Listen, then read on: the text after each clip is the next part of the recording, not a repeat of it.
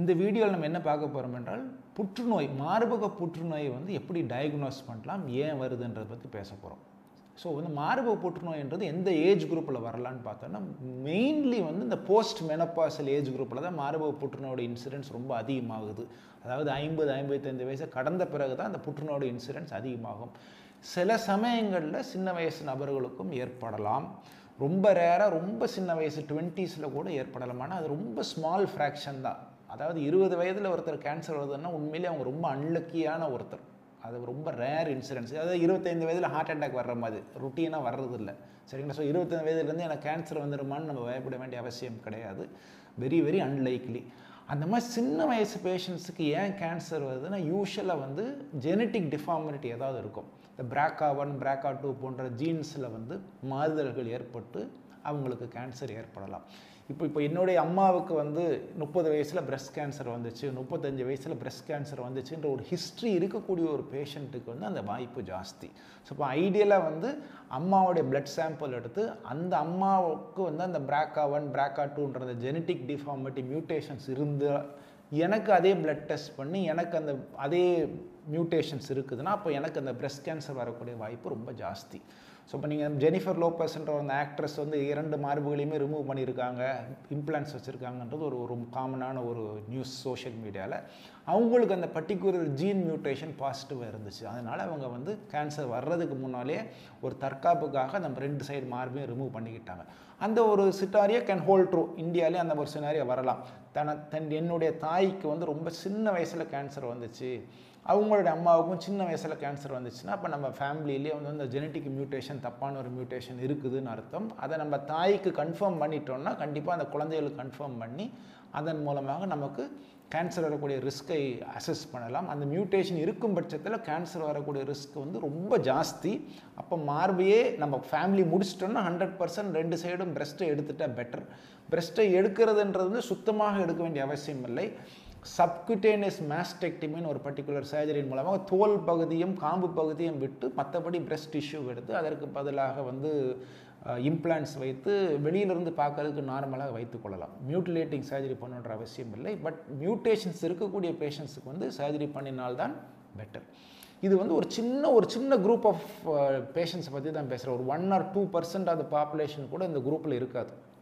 மீதி இருக்கக்கூடிய அந்த தொண்ணூத்தெட்டு சதவீதமான மக்களுக்கு வந்து ஏன் பிரஸ்ட் கேன்சர் வருதுன்றதுக்கு நமக்கு பதிலே இருக்காது. நிறைய காரணங்கள் இருக்கலாம். ஒபீஸாக இருக்கிறதா வெயிட் ஜாஸ்தியாக இருக்குது ரொம்ப கொழுப்பு பொருட்கள் சாப்பிட்றது ரொம்ப அனிமல் ஃபேட் சாப்பிட்றது குழந்தைகள் குறைவாக இருப்பது அதாவது நிறைய குழந்தைகள் பெற்று நிறைய தாய்ப்பால் கொடுக்கக்கூடிய மா அம்மாமார்களுக்கு வந்து மார்பக புற்றுநோய் வரக்கூடிய வாய்ப்பு குறைவு. கம்பேர்ட் டு குழந்தையே பிறக்காத ஒரு அம்மாவுக்கோ இல்லாட்டி வந்து நிறையா பிரெஸ்ட் ஃபீட் பண்ணாத ஒரு அம்மாவுக்கோ அந்த வாய்ப்பு கூடுதல்.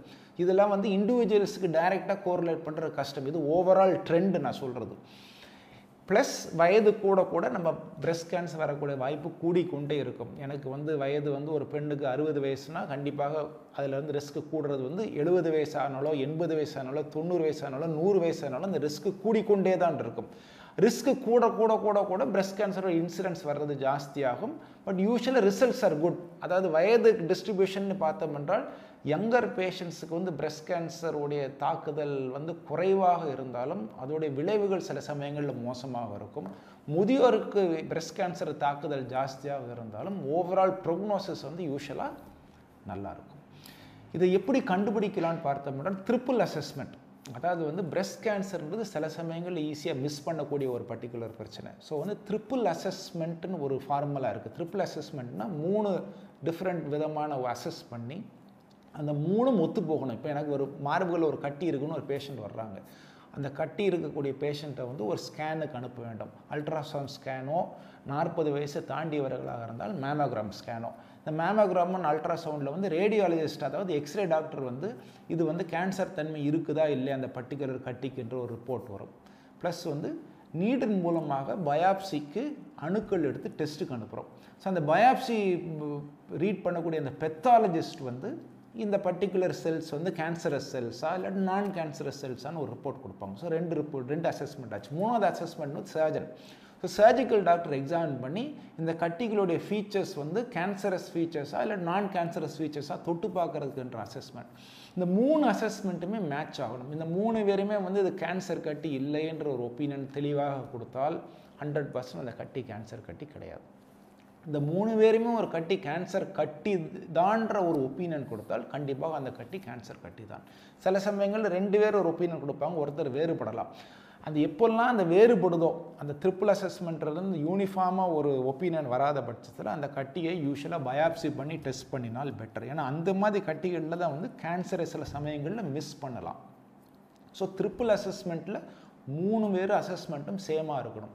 மூணு பேர் அசஸ் பண்ணி ஹண்ட்ரட் பர்சன்ட் கேன்சர் இல்லைன்னு சொல்கிற கட்டி ஹண்ட்ரட் பர்சன்ட் கேன்சர் இல்லை தான் அதை வைத்து பேஷண்ட் வந்து நிம்மதியாக வீட்டுக்கு போகலாம் நிம்மதியாக தூங்கலாம். அதை பற்றி எதுவும் பண்ண வேண்டிய அவசியம் கூட சில சமயங்கள் இல்லாமல் இருக்கலாம்.